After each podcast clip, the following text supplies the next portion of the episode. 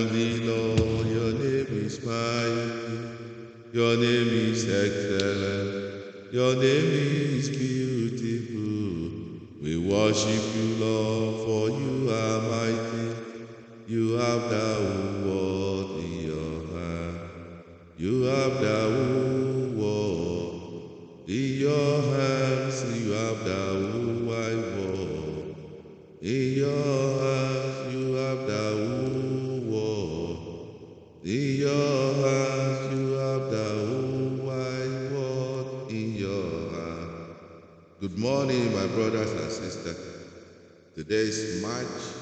the 4th, year 2024, and this is our daily devotion for today.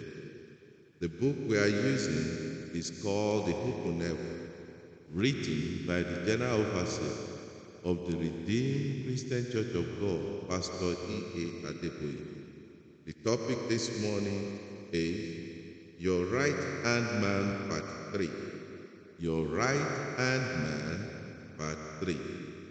Our memory verse is taken from Samuel, 1 Samuel 22 2.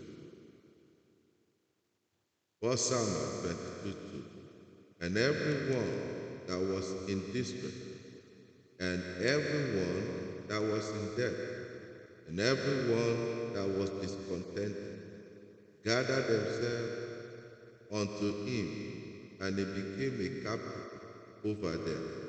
And there were with him about four hundred men. Let's do it one more time. And everyone that was in distress, and everyone that was in debt, and everyone that was discontented, gathered themselves unto him, and he became a captain over them. And there were with him about four hundred men. 1 Samuel 22, verse 2.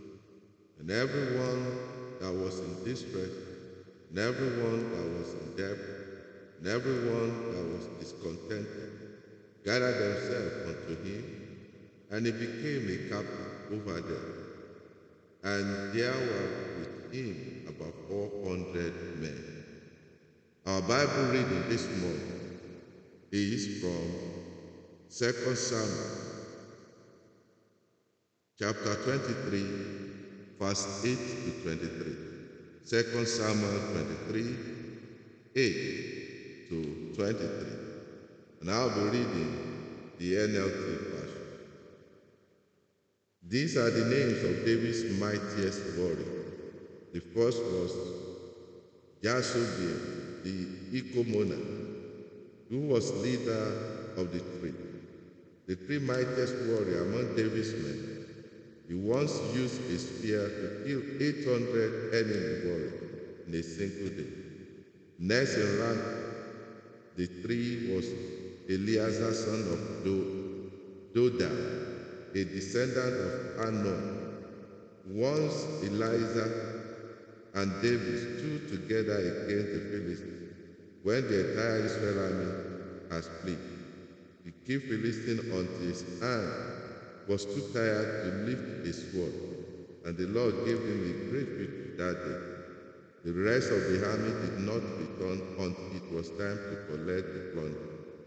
Next in rank was Shammah, son of Agi, from Arara. One time, the Philistine gathered at Lehi and attacked the Israelites in a field full of lettuce.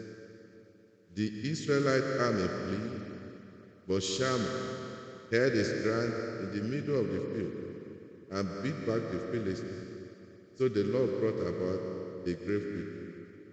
One spring day after, when David was at the cave of Adullam, the Philistine army was camped in the valley of Reba. The three who were among the thirty, and allied group among David's fighting men, went down to meet him there. David was staying in the stronghold Adata, and a Philistine detachment has occupied the town of Bethlehem. David remarked longing to his men, Oh, how would loved some of that good water from the well by the gate in Bethlehem. So the three broke through the Philistine line, drew some water from the well by the gate in Bethlehem, and brought it back to David. But he refused to drink it. Instead, he poured it out as an offering to the Lord. The Lord forbid that I should drink this. Examine. The water is as precious as the blood of these men who risked their life to bring it to me. So David did not drink it. These are examples of the exploit of the three. Abiashar, son of Zeruiah, the brother of Joab, was the leader of the thirty. He was used a spear to kill 300 enemy warriors in a single battle. It was by such feat that he became as famous as the three. Abishai was the most famous of the thirty and was their commander, though he was not one of the three. There was also Benaiah, son of Jehoiada, a valiant warrior from Kabzee. He did many heroic things which include killing two champions of Moab. Another time on a snowy day, he chased a lion down into a pit and killed it.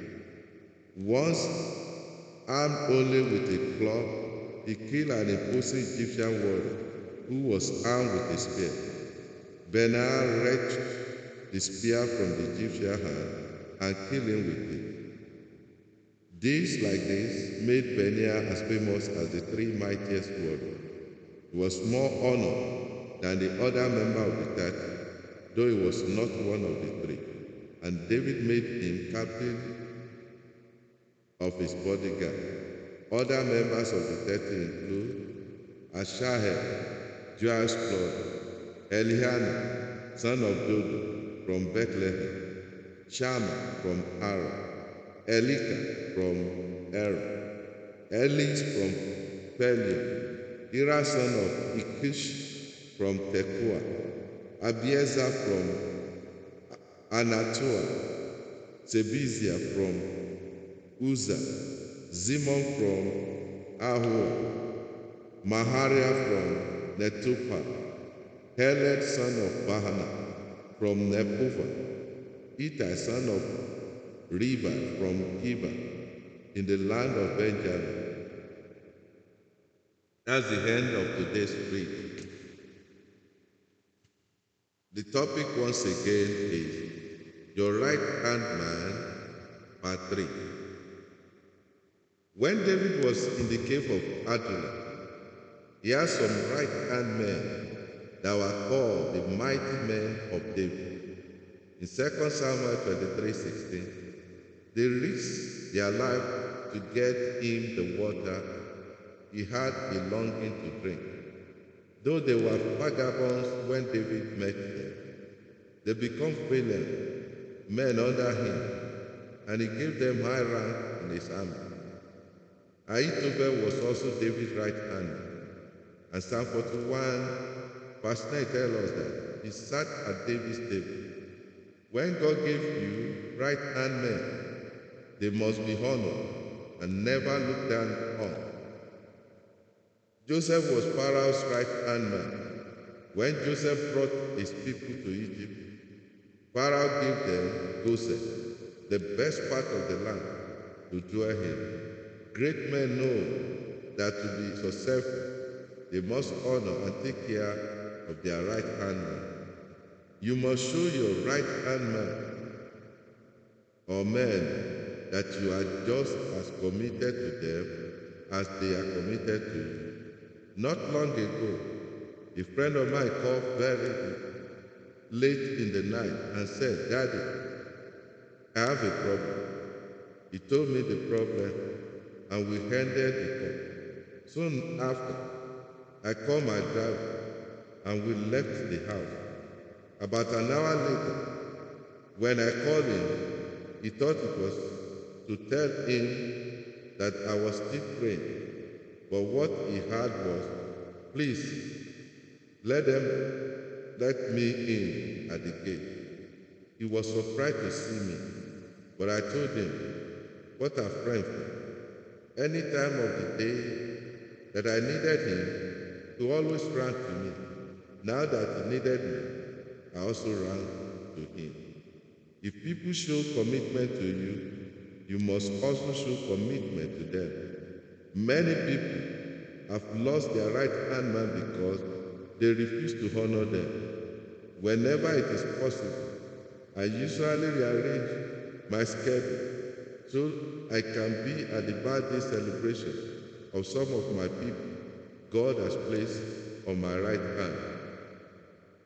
You may not know it, but that fellow who has been very committed to you might have been mocked at one time or the other because of it. There might have been times when you unknowingly did something that offended the fellow, and he or she endured it because of his or her commitment to helping you achieving your vision. In return, whenever you have the opportunity, you must also show your commitment to your right hand man. That will really go a long way in encouraging him.